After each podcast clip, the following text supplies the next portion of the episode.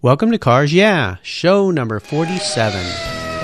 This is Cars Yeah, where you'll enjoy interviews with inspiring automotive enthusiasts. Mark Green is here to provide you with a fuel injection of automotive inspiration. So get in, sit down, buckle up, and get ready for a wild ride here on Cars Yeah.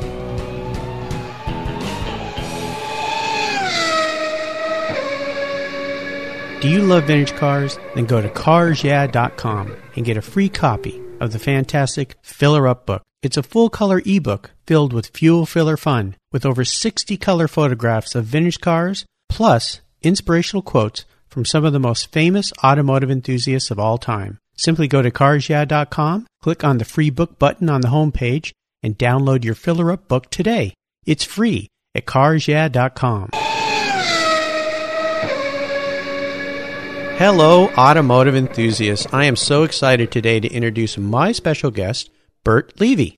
Burt, are you buckled up and ready for a fun ride? Eh, am I in the driver's seat or in the other one that I don't like as much? I'm guessing you're in the driver's seat. All right, then let's go. Awesome. Let's fire it up and uh, rev it up and go. Okay. Burt B.S. Levy is an award winning motorsports journalist, an infamous author, a lifelong British car nut, and notorious race cars ride mooch. He's the author of celebrated cult classic, the 1950s sports car novels, The Last Open Road, and its wonderful sequels, Montezuma's Ferrari, The Fabulous Trash Wagon, Tully's Ghost, The 200 Mile Per Hour Steamroller, and his utterly hilarious short story collection, A Potside Companion. He's piloted all sorts of vintage race cars by mooching rides at the tracks across the country from Laguna Seca to Watkins Glen. A true automotive entrepreneur Burt is sure to fill our ears with his humor and iconic BS. So hide your car keys and listen up. So, Burt, I've told our listeners just a little about you, so take some time and take us through your history, your business, your career, your interests, and of course, your love and passion for automobiles. Oh, God. Hey, you know, when I was a little kid, I mean a little, little kid, uh, my folks used to say that I could name every car on the road. And um, I, I guess I was born with a case of the car disease, and it was odd because it was not something that my mom and you know anybody in my family really had. I guess I caught it from my uncle Howard, who was the uh, the black sheep bachelor who had a Porsche 356 that I got to ride in the back of. It was a like a 1600 normal coupe, and I got to ride in the back of it in a funeral procession of all things. Oh wow! And Howard went on and on about what made the Porsche uh, better than any other four-wheel device known to man. Uh, something that Porsche owners continue to do even today. I kind of got it from him and from my big brother's best friend Jay Porter. Uh, I was basically into hot rods. I was building plastic models of hot rods, really, and Jay Porter taught me all about Le Mans and Mercedes and Maserati and all that stuff. And he thought hot rods were for street corner Neanderthals with cigarettes rolled up in their sleeves. And and he was really a cool guy. I mean, he used to listen to jazz music and cruise around town on a little light blue, I think I can't remember if it was a Vespa or a Lambretta motor scooter, and he wore sunglasses even at night. So I knew this guy was really cool, and I thought he must really know what's going on, and I caught the bug. Yeah. Worked on cars. Uh, talked my dad, my brother, and I talked my dad into getting a sports car. Finally, two years before I got my license, uh, he got a uh, 1960 Corvette. Leased it. Uh, he was a salesman, pretty good salesman, and they said he could have anything Chevy had. And he used to have a turquoise blue 59 Impala convertible. You remember the one with like the bat wing Oh yeah. rear fins? Cool car. We talked him into getting a sports car, so he gets a 1959 Corvette.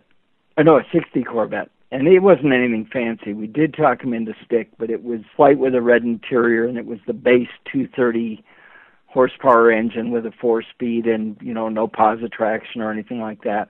But that car got stolen and stripped, which a lot of them did in Chicago at the time. And so he got a 61. That was the one with the kind of pointy back end that kind of foreshadowed the coming of the Stingray two years later. Sure.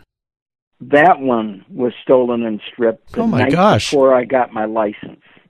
Oh no. And to this day, although my dad's passed away several years now, I've always thought that he might have just turned it in to keep me from killing myself, which at that point would have been a very real possibility with a Corvette and a 16 year old that thought he was imm- not only immortal, but also probably the best racing driver that had ever breathed. Of course. And escalated from there. I uh, bummed around as a hippie for a while, but I worked as a motorcycle mechanic, worked in, in a dealership, and finally did my first race in 1970 in a $600 TR3 that was really I didn't know it at the time. It was kind of a death trap. And as I always say, it's racing is one of two things in my entire life where actually doing it was better than all the you know the anticipation that I had from beforehand. You know, I I just thought it was great. Still enjoying it today. I mean, when you're out there on the track, there's a concentration and a solitude to it that's just unique and I love the competitiveness of it, and of course I love the machines. I mean, you you know, racing is probably the closest thing to mechanized warfare that can exist in peacetime. You know, yeah, and you've got that same sense of purpose, that same, you know, how can we improve the weapon that we've got? How can we make it better? How can we make it more effective? You've got you in the track, which is a a really lyrical experience. One of the first guys I had as a driving instructor was the late Jim Fitzgerald, who was Paul Newman's teammate for years. He was head instructor at Road Atlanta for many years, and he used to say driving a race on a racetrack was like dancing. And the more I thought about it, the more I think he's right. Uh, when it's going good, it, there's just a lovely flow to it and rhythm.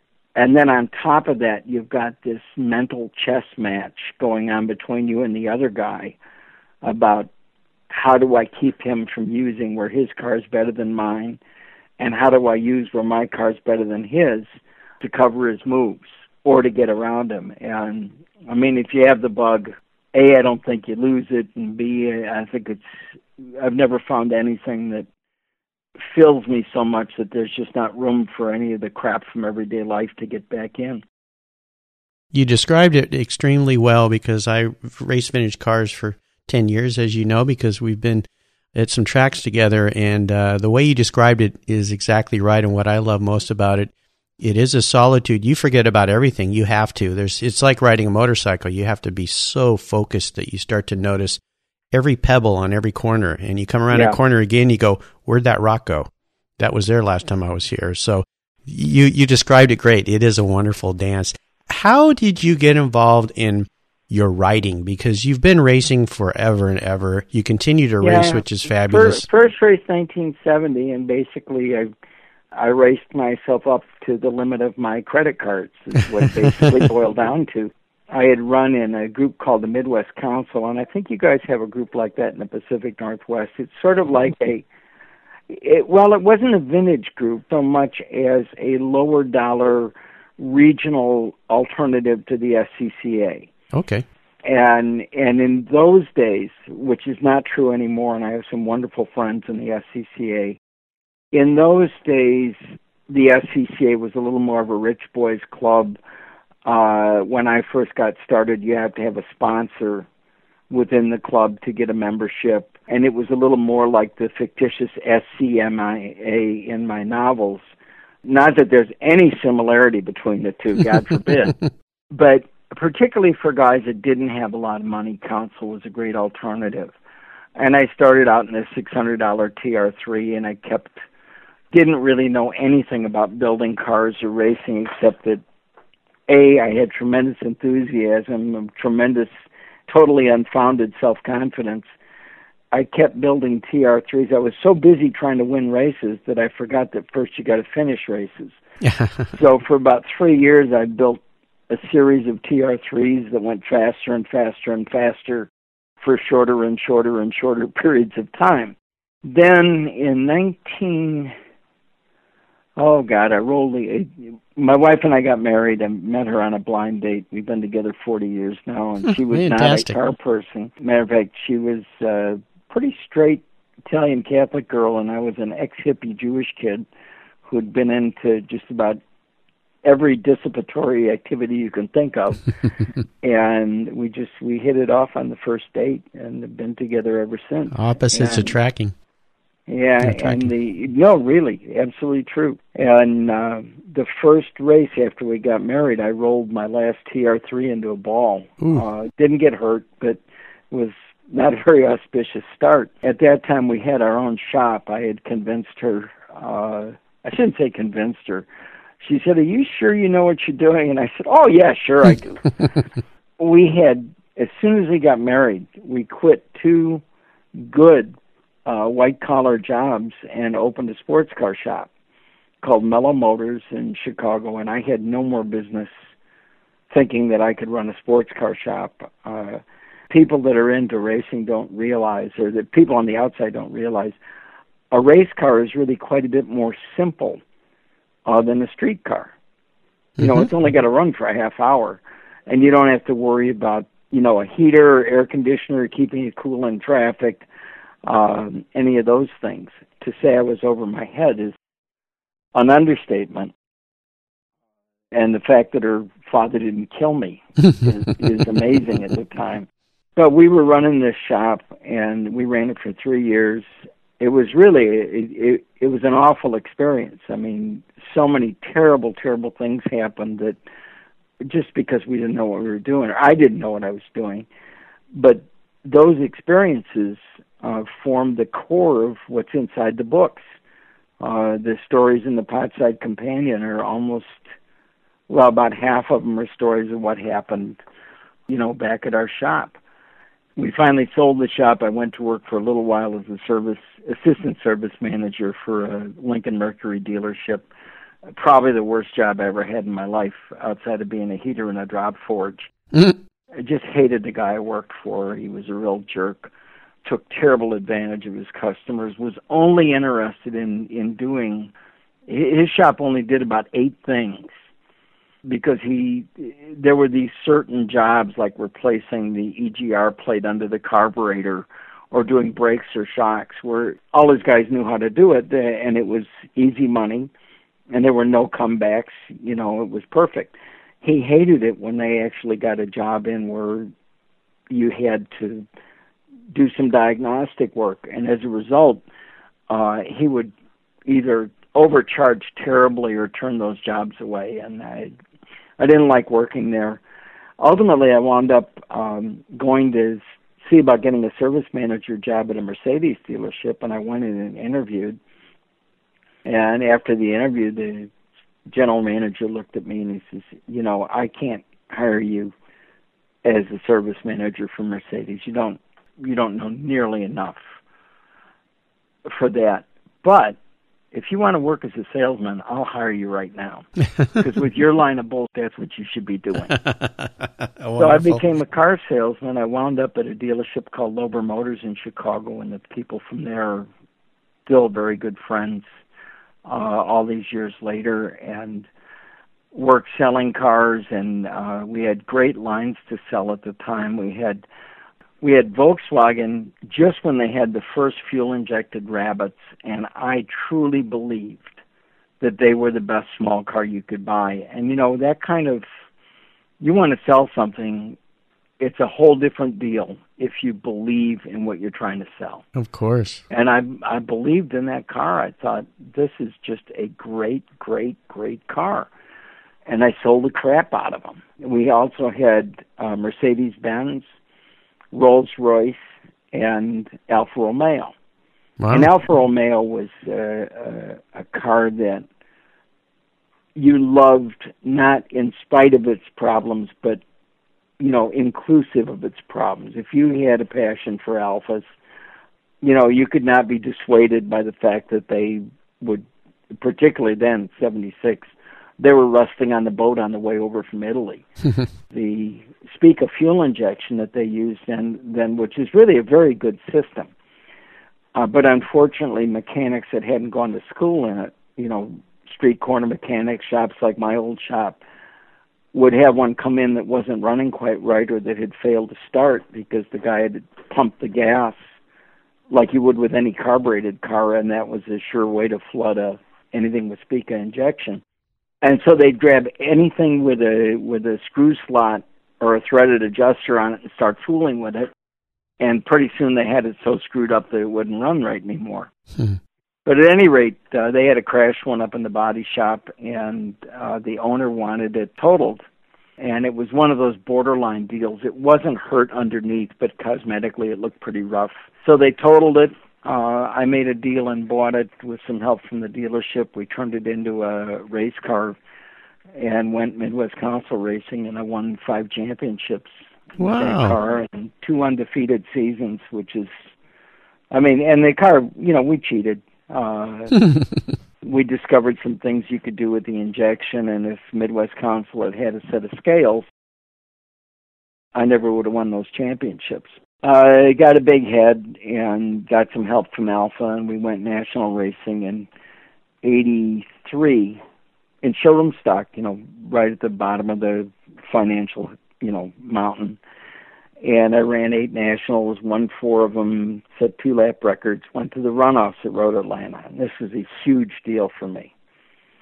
And we went down there, and I, you know, I made a mistake. You you should, in in retrospect, you go down there with what got you there, instead of trying to build something super special for the runoffs blew up the good the supposedly good motor the trick motor that i built that was going to make me devastatingly fast uh broke the other one. We wound up building this frankenstein monster motor in the you know in the dirt in the paddock. And just had the weekend from hell i think. I had a good race with the guy but it was like for tenth place we were in a borrowed van and i'll never forget the trip home and this is a one of these stripper vans that with no sound deadening, and so it's like 14 hours in a kettle drum. My wife's there with me, our little dog, and our son, who had been born just three years before. And every credit card I got is at the red line, and I'm I'm thinking I got to find a different way to do this. You know, this is just no good. So basically, I started writing about racing as a way to get my hobby for free. I discovered I discovered vintage racing and I discovered that I could write my way into cars that I could never dream of affording. The guy that he's passed away now, but the guy that really helped me out was a guy named Joe Marchetti. Joe was a restaurateur in Chicago with a famous Italian restaurant down in the first ward and all the unions, all the gangsters, everybody that wanted to have little quiet meetings that no one would know about or record, they came to Joe's restaurant. And it had been there forever, and it was a wonderful restaurant. Great big place, but with all these, it, it was made up of many smaller rooms instead of one huge room. Joe was the guy that started the vintage races up at Road America. He called them the Chicago Historic Races, and put them on out of his own pocket for many years, and he wanted me to write something for his program up there about a driver's eye view of Road America, which I did. And in return, instead of giving me money, because Joe hated to give anybody money, mm-hmm. he put me in a Ferrari, and I wrote a story about it for Auto Week. And then one of his customers offered me another Ferrari to drive pretty famous car called the Bread Van. It's one of a kind. Oh, of course. want to look it up. Yeah. I, I drove that for Joe twice, and I wrote another story for a feature for another magazine. And I thought this is pretty cool. I'm getting to drive all these unbelievably cool cars, sometimes even race, and then I'm getting paid. Not a lot, but I am getting paid. How many race drivers can look themselves in the mirror and say, "I am being paid to race cool cars"? Wonderful. So the the ride mooching began. Today, I mean, you'd have to go on the website to see it, but I've probably driven literally hundreds of different race cars. Everything from Bug Eye Sprites to Formula One to NASCAR stock cars. I've driven two of the five Corvette Grand Sports on the planet, a bunch of Ferraris, bunch of Porsches. Uh, have made some wonderful friends. I'm still at it. Uh, last Sunday I was out at Autobahn, a track near us, in a Bill Thomas Cheetah, which oh, cool cars, pretty yeah, cool. But what's the rate? It's not evil, but it's it's got a temper. it it, it uh, looks like it. The stance of that car is just Well, you know, it's as wide as it is long, and it's not very long. There is no drive shaft. The engine sits right in the middle of it. It's good on turn in. As you head into you'll you'll understand this. As you turn into a corner, if you give the gas a little lift, the rear end will rotate just like you want it to. Mm-hmm. Uh, very predictable and everything. But coming out of the corner under power, and remember, this is a 1,700 pound car with probably 700 horsepower. Ooh, uh, goodness. You tromp on it, and you just you cannot feel where the edge is. And there's a real sensation that if you ever find it, it there's going to be teeth in it. Yeah. And so, whereas it's not a comfortable car to drive, it's very fast. And the I'm working on a feature on these cars for Vintage Motorsport magazine that I write for regularly. Tremendous story. I mean, there's oh my God, there's um, unfulfilled promise. They could never get the car homologated to race against the Cobras, which was the original idea. So they had to run at sports races after rear engine cars had already started coming in. So the car really never got even an opportunity to do what it was originally designed to do. And I think if it had ever been able to do that job, it would have blown the Cobras in the weeds all you Cobra guys in the audience, don't I don't want to hear from you. but it, it's true. I mean, the the cheetah was arguably 300 pounds lighter, or 200 pounds lighter than a Cobra, at least. Had a bigger engine, more power. What's the fair way to put this? A not any worse suspension system. Because mm-hmm. the original 289 Cobra was not, even Carroll Shelby said, they didn't handle too good. So if the car had ever had an opportunity to do what it was originally designed for, I think it would have had quite a career. It didn't. It ended with a very suspicious garage fire, which wound up morphing into a sheriff's sale. There are a couple people I know, one of whom I drove for up at Road America, doing recreations. Some of them very good. Bob Auxier in particular, uh, his cars are you almost can't tell them from the original and they're you know it, it's just a great story uh you know all the great racing stories are not always about the guys that win but about the the dark horses and the ones that never fulfilled their promise and the you know all the what ifs and particularly a car like a cheetah that looked you know, was everybody's favorite slot car body. Of it's course. such a wicked, wicked looking thing. Yeah, yeah. Well, so that's what I did last Sunday. well, you have shared a wonderful story that brings us up to today, and I appreciate that. And you're you're doing some things that only car guys could dream of. So, Burt, as we continue on your journey, I'd like to ask you about a success quote. There are actually two things my dad said. Now, my dad was, uh, as I said, not a he was a sporty guy, but he wasn't really a car guy. Kind of an armchair philosopher. He was an entrepreneur, uh, started his own, he'd been an optometrist and decided he didn't like it and started his own business in packaging, which in, at the time was uh, in its infancy, uh, that industry. Two things that he said kind of stuck with me. One was, whatever you want to do in this life, you better do it because you're a long time dead. Hmm. And the other one he said is, there's only one thing you ever need to know and that's what you have to do next. Wonderful. And if you know that, everything will take care of itself.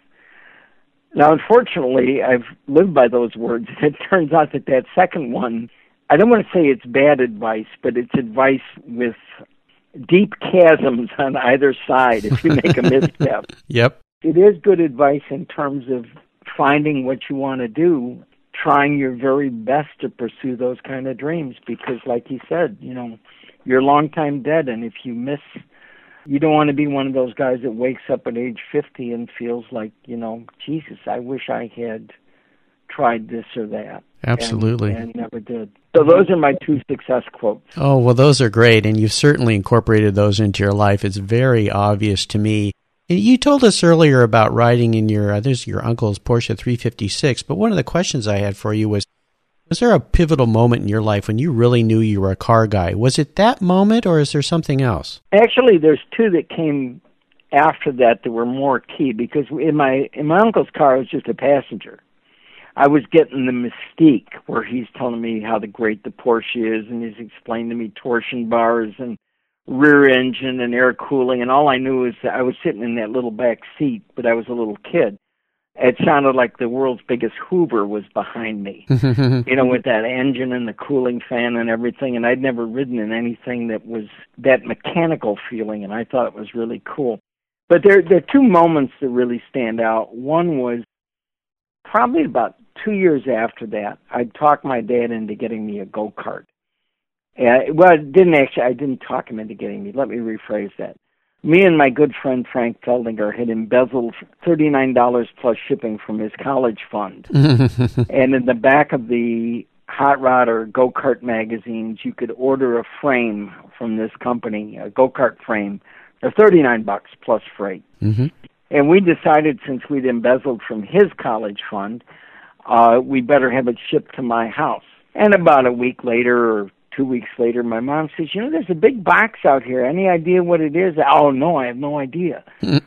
so I took it back down and opened it up, and here's this bright red go kart frame with nothing on it, no wheels, no tires, no brakes, no. But it, it's basically a frame with a pad for an engine and this little steering yoke and you could turn the front spindles. That was the whole thing. But I was enraptured. I mean, to me, it was a you know, Ferrari 330p. It just wasn't quite done yet. Yeah. I remember I put it up on a couple of sawhorses in my basement, and I would come down there at night and sit on it and make, you know, race car noises and and turn the wheel or the the steering yoke. So my dad kind of took pity on me. I'd cut some lawns and done worked at a newspaper agency on Saturdays and saved up enough money to buy some uh, wheels and used wheels and tires from a go kart shop. And if you look at the picture on the website, I had slicks on the back and knobbies on the front. so I essentially had a, a a vehicle that was suited to absolutely no known pavement, uh, Yeah. you know, in creation. and I still didn't have a motor; couldn't afford it. So I would push it across. We lived right across the street from New Trier High School, and in the back there was a uh, like a power plant, and there was a concrete ramp that went up about a story, and it was fairly steep. And I would push this frame and wheels over, take it up to the top of the ramp, sit in it, push myself off like a, you would if you were in a luge, go down and take one corner at the bottom and feel the rear end slide out, and then Nice. it goes to a halt, and I have to push it back up the hill again. And I thought that was really cool. And finally, my dad broke down. I, it wasn't for birthday; it was for some other occasion. And we bought a, a motor for it. it. It turned out to be the wrong motor to have, but it was painted such a pretty color of metallic green. Of all the motors that were up there on the shelf at B and G Imports, that was the one that just called out to me and said, "I am your motor." Hmm. put that on, and I'll never forget this this day as long as I live. We came back. It had to be late Saturday afternoon. We lived across the street from New Trier High School, and the teacher's parking lot, pretty big asphalt parking lot. It was empty, and so we went over there and fired it up. And I took my first laps in anything where I was hanging on the wheel, I was stepping on the gas, I was stepping on the brake and it didn't take me long to discover oversteer and how much fun that was. Yeah. I mean, it was. It, it, whenever I give a speech, I always throw this in. This experience, I always say, if the fuel tank had been big enough, I'd still be out there today. I mean, I just loved it. I loved everything about it. Sure. And then when I finally got, you know, I I used to drive crazy on the streets, uh, like all of us did. Uh, my dad had a TR3 and then a Corvair Spider, and when I went to my first racing school and entered my first race, where I found out what it's like when you don't have to worry about cops and oncoming traffic and ditches and telephone poles and dogs running out. I I just said, this is for me. This is what I would like to do as much as I can for as long as I can. And you've been doing it ever since, which is Yeah. fantastic. So, Burt, what I want to do now is take a look at some of the roads you've driven down and get under the hood and get our hands a little dirty. Would you share with our listeners a huge challenge or even a great failure that you faced in your career that pushed you to a breaking point and more importantly, how you overcame that and what you learned from it? Well, I think there's three uh, that stand out. One was um, when we finally realized, my wife and I, um, and she has been, I mean, for 40 years, she's been not always approving of what I do. As a matter of fact, uh, oftentimes far from it. But she's been so supportive. And at times when we've gone through tough times, you know, we have gone through tough times. And I'll say, you know, if I had done thus and so, we could have a lot of money. And, uh, you know, if I'd chosen a different line of work. And she says, no, this is what you're meant to do. I would say the three times. The first one was when it dawned to us slowly that we really had to close the sports car shop. It was, we weren't making any money. We were working 60, 70 hour weeks. And as a long term goal, it had by then dawned on me that for my life's work, I didn't want to be running a car shop. It wasn't really, and it also occurred to me that I was doing less racing since I'd become a shop owner uh, than I'd ever done before or since. So that was one that was difficult um, to swallow, and I we kind of wandered in the wilderness for a while before I got my job at Loeber Motors. Um, and there I felt I belonged again, and that I was doing something of value, um, and that something I could do good at. The second one uh, was my brief and fitful pro career. Um, after that experience, I told you where uh, I rolled over my TR3. Mm-hmm. Um, actually, no, it was after my mechanic rolled over my Alfa. That's right. a couple rollovers. I had he he asked if he could go through driver school in my car with me as his instructor, and on his first solo lap, he rolled it over. And actually, my my writing career started there. I I had written a couple of things for Joe Marchetti and also for On Track magazine and Auto Week. And On Track had reached out and said, you know, how would you like to be a correspondent of ours in the Midwest uh, next year for pro racing? And, you know, magazines, I don't have to tell you, are notoriously cheap. And they want to get a guy in the Midwest so they don't have to pay the travel expense so I said, no, no, no. I'm a racer, not a writer. I really, I, I just, you know, I only do that to try to get rides. And then the cars rolled over, and we don't have money to fix it. And I called on track back, and I said, you know, that writing deal sounded pretty good. uh, now that I have no place to go, and I want to stay in touch. And so, I, in 1984, I covered the IMSA Trans Am series in the Midwest. Made a lot of friends that I still have today on the pro side uh, tremendous experience, but didn't know if I'd ever race again. And then I got a call from a guy who now runs and has for years uh, the Acura Pro Team, uh, PD Cunningham. PD was, I don't know if you know PD, he's the winningest driver in World Challenge history. He's a very successful pro sedan driver in the United States. Runs the team. At that time, he was just another Jamoke like me trying to get started on on a pro career. And we he had found a guy with money and set up a team to go run the old escort and firehawk series. And there was a third partner and they had a a bit of a blow up and a i guess you could call it a, a team divorce at the 11th hour. And i get this phone call from Petey who had run against me a couple of times. He said we we're about to go do a 24 hour race at St. Louis. Do you want to be one of the drivers? I said, What does it pay? He said, Nothing, but all your expenses are covered. And if we win any prize money, you get your share. I said, You know, I'll be there. Absolutely. so I ran with them for two years, and I discovered two things.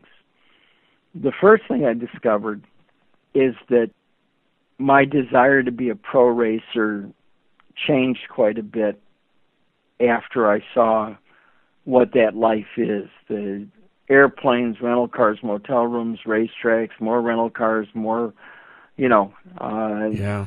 And and also the the when you get serious about it, it's not as much fun. And I mean, this was the lowest possible level of quote pro racing unquote. Uh, and yet, even so, the camaraderie and fun that I'd enjoyed in the amateur ranks was kind of missing. And I didn't much love the cars. We ran a Toyota the first year and a Nissan ZX Turbo the second year. And the ZX Turbo in particular, and nothing against Nissan or Datsun, they've done wonderful things. But to me, it was just a big, fat, dumb, clumsy, fast car. Didn't really love it. I did enjoy the competition, but the other thing I learned is that PD was better than me everywhere that we went, and we had, I think, four or five different national champs run with us. And I could run pretty much even up with most of them. I mean, where you're down to like tenths and hundredths of a second. But PD was always a little better. Not a lot. I mean, it could be a half a second, a big three quarters of a second, but he was better. And not only was he quicker, he'd get through traffic better and he'd take less out of the car. He'd take less out of the brakes. He'd get better fuel mileage. And I damn near wrecked two of the team's cars trying to prove that I could do what Petey could do. And finally it dawned on me, you know, Burt, he's better than you.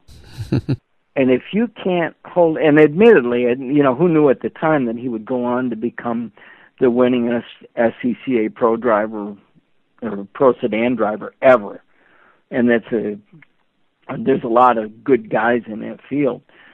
But I'm thinking if you can't run with your own teammate and you pursue a career in pro racing, you're going to be just another one of those guys where a good day is finishing in the bottom third of the top 10. Mm-hmm. And you're never going to win a race unless it's just dumb luck or the faster guys break. At the same time, uh, to do a story for Auto Week, I discovered vintage racing and I fell in love right away. I mean, here were all the cars I grew up lusting after, out on a track, running. And it, in those days, most of the guys running them were more collectors than racers. A, a situation that's changed quite a bit today. I mean, uh, guys like Rob Walton, and I don't mean to pick on him. I'm just picking him out of a crowd. He has turned into one of a hell of one hell of a good race driver and it's got a lot of neat cars that he runs, and he oh, drives yeah. them. he drives them like he can like he can afford to fix them. And he can. and but in those days, if you were an experienced driver, and, and even half fast, uh, you looked like Stirling Moss compared to what was out there. And so people started asking me to do a little coaching or drive their cars, and I would drive a car, write a story about it um, another guy had offered me a car, and I'm thinking, you know, the heck with that pro racing stuff. That's too hard on my ego. This is just exactly what I want. And that became the career. So that was the the second big difficult moment. Sure. And the last one's real simple, and I'll make this short. Uh, I started working on my first racing novel. I can tell you the exact moment, 1986. I was driving an Alfa that was half owned and sponsored by Joe Marchetti, the guy that had helped me out, you know, into my first Ferrari. Uh, I was down at the Bahamas Vintage uh, Grand Prix, which was a week long party uh, with some loud noise thrown in. Mm-hmm. And I had thought about doing a racing novel for a long time and I'd even started, I actually not started, I'd actually written one that was, you know, I hope no one ever finds the manuscript because it's pretty awful. uh, I wrote it in third person, which has never been my style as a storyteller. And I decided, I decided I wanted to really write a good racing novel. And I was sitting by the pool with a ferocious rum hangover, and I just started writing and the computer I had at that time, the laptop, uh, used a word processor called WordStar, where I think I can't remember the total number of bytes that I could put in, but you can only put so many in a file. That's one of the reasons why the chapters in Last Open Road are so short. I'd run out of space, and I'd say, okay, I got to wrap this on and move up to another chapter and get this done. And what made Last Open Road different was that I realized you can't focus in on a driver or let a driver be your narrator. because drivers are all full of crap. You know, they got big egos. Uh, they see things, even the nice ones. And I've got some wonderful friends that are pro drivers, but they see things from a very centered perspective, and that center is right behind their own eyes. And so I thought, well, why don't we tell this story through the eyes of a mechanic? Kind of a classic Moby Dick kind of thing, Call Me Ishmael, where you've got a guy that's right there, he's in the scene, but he's not the guy driving the action. He's not the key person that moves the storyline along. You get a bit of a more honest story that way, right? Well, I don't know how, you know, I, I don't think there's any novelist that knows how this process works. I was on a panel with a couple of other much more successful novelists. One lady who's been quite successful at it said something that's always stuck in my head. When it's you know when it's coming, you're just the tube it flows through. Mm-hmm. You you can diagram things that you want to happen plot wise and this and that, but when your characters start doing things that surprise you, boy, that's when you've really got something going. That's when they're really real to you. But anyhow, it took me a long time to get to that. It took me eight years to write that book, not because it was longer or more difficult than the later ones, but simply because I had no idea how to write a book. And I kept giving up. You know, you'll never finish this. Who are you kidding? And if you finish it, you'll never figure out how to get it published. Blah blah blah blah blah.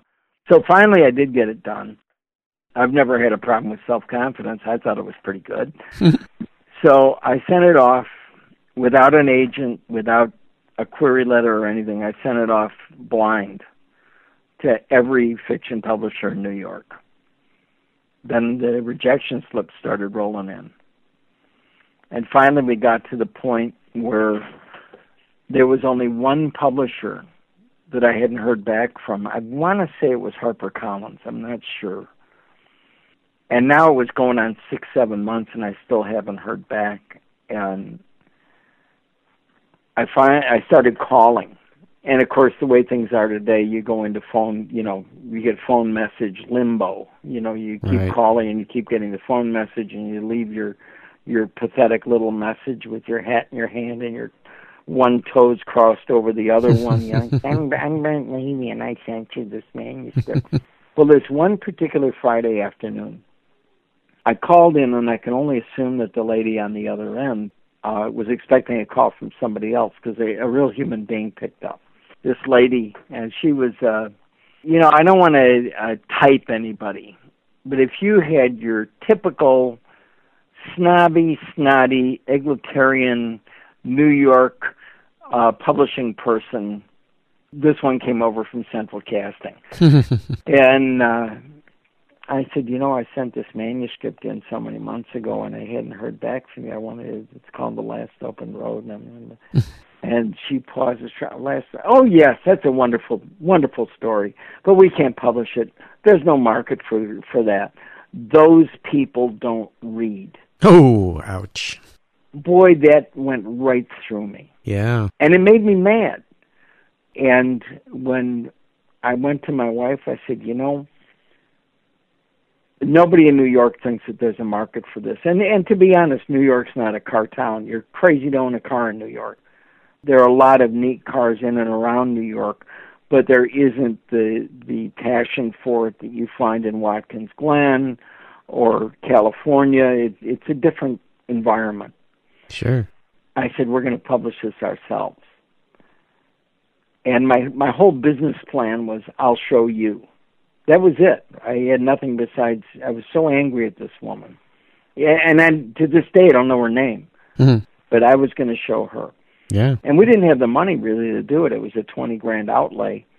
And my wife backed me. She says, "Are you sure that we can sell these?" And I said, "Yes. I, you know, I've got a little following from the magazine, and everybody that's looked at the magazine, you know, at the manuscript says it's, you know, really, really good. But of course, what are your friends going to tell you? Of course. Yeah, I still like you, but your manuscript sucks. Right. They're not going to tell you that. yeah, it's like your mom. yeah, exactly. and so we, and my at the time, my wife was, uh I had a budding career as an actress comedian. She was working with Second City in Chicago with she worked for them and she was pretty active in their particularly in their children's theater which she loves and she said you know if this falls on his ass uh our son isn't going to college. And she went back and got her first she agreed that we could take out a second mortgage to publish the book and she went back to get her teaching certificate so that she could teach in school uh in case this thing fell on its face so we published the book and and you know the rest is history. We sold out two printings it got picked up by a major publisher. Later we bought the rights back from them and we are doing it on our own now again. But it was that woman saying essentially slamming that last door. Yeah. Saying you know you're not going anywhere in the publishing world uh, with this. And uh, you know that actually opened the most important door. Yeah, yeah, that's wonderful, and I, I sure hope she's listening because Burt would love to send you a signed copy, Miss, uh, so you Yeah, could have that. Burt, I'm going to go to this next question, but I'm having so much fun here, and the show's going long that I'm going to turn this show into two shows. Oh, So good. I want our listeners to uh, make sure that as we end this show here, that we're going to continue with a second part to Burt Levy's story. So be sure to find part two on carsyeah.com of this incredible story of an inspiring automotive enthusiast, Burt Levy. Thank you so much for joining us on today's ride here at Cars Yeah. Drive on over to carsyeah.com to find show notes and inspiring automotive fun. Download your free copy of Filler Up, a fun book filled with gorgeous photographs of fuel filler fun, including quotes from more inspiring automotive enthusiasts. Download your copy today, and we'll see you next time on Cars Yeah.